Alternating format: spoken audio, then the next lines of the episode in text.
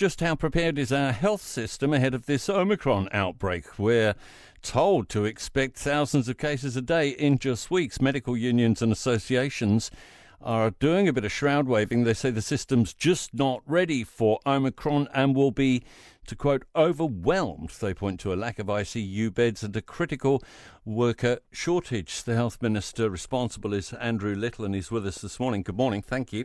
Good morning, Tim. What do you think of that sort of comment saying that the system's going to be overwhelmed? Um, look, it's not the first time we've heard the comment in the last two years. It's been made before, and actually the system has coped. And I don't, mm. I'm not saying for one moment that the system hasn't been under pressure. We have an amazing workforce, and we actually we, we do have a short-staffed workforce, but it's not to the tune that I think numbers that I saw yesterday. You know, 12,000 nurses and 1,500 mm. specialists. That well, that was the level of shortage we have. Well, that was calculated on a per capita basis, comparing us with Australia. Is that not the way to do it?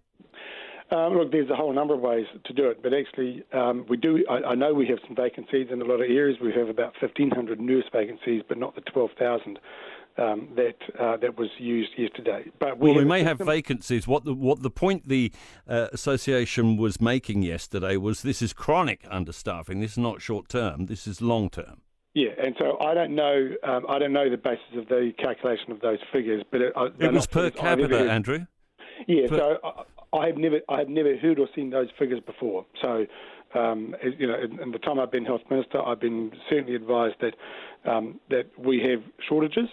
Um, but we have coped very well. And, and one of the reasons for the approach that this government has taken to COVID, whether it's Delta or Omicron or whatever, is to make sure that we are doing the best we can to keep the worst of the pressure off the health system mm. uh, precisely for that reason. So Using that, lockdowns. We do what we do. Well, well, actually, also the, the mask wearing, the distancing, um, taking a very cautious approach because we need to keep that pressure off the health system. Uh, Chris Hipkins told us yesterday get ready for 10,000 daily cases how is the health department preparing for that sort of number? Obviously, accepting not 10,000 admissions to hospital daily.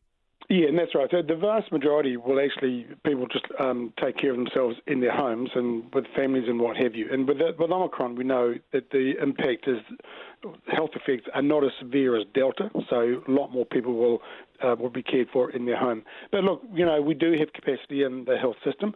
What it does tend to mean is if the numbers who end up going to hospital do grow significantly, then it's things like elective surgery procedures that end up being put off. We've had that experience before. We've still got a major catch-up job to do with a lot of procedures, but that will happen again. But that's about keeping people who are suffering the worst of COVID alive um, and having to put off those those non-critical surgeries. So, have you said to the DHBs, be ready for this number of COVID cases per day? Yeah, well, we've certainly done um, since August last year. A lot of preparation gone into uh, preparing for a lot more numbers for Delta. Omicron came later, and a lot of adaptation is happening at the moment to adapt to Omicron. But a lot of that is actually just about making sure that um, you know, we have the, the, the medicines that are available over the counter as opposed to having to go to hospital to get an injection, which is the the big treatment at the moment for COVID, um, and making sure the systems are in place to support people in home, and that is okay. happening.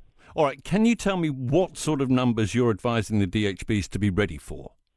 Well, we know the the people doing the predictions of numbers say that at, at its peak, um, we will have between 5,000 and 50,000 cases a day.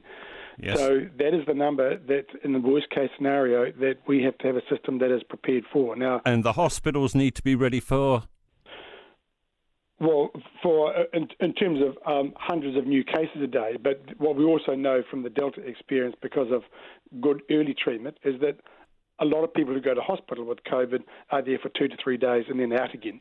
Okay. So it is, it's high rotation. But what we also what we also know is that as a country, we are taking precautions that countries like Australia and the UK, when they had Omicron, didn't take.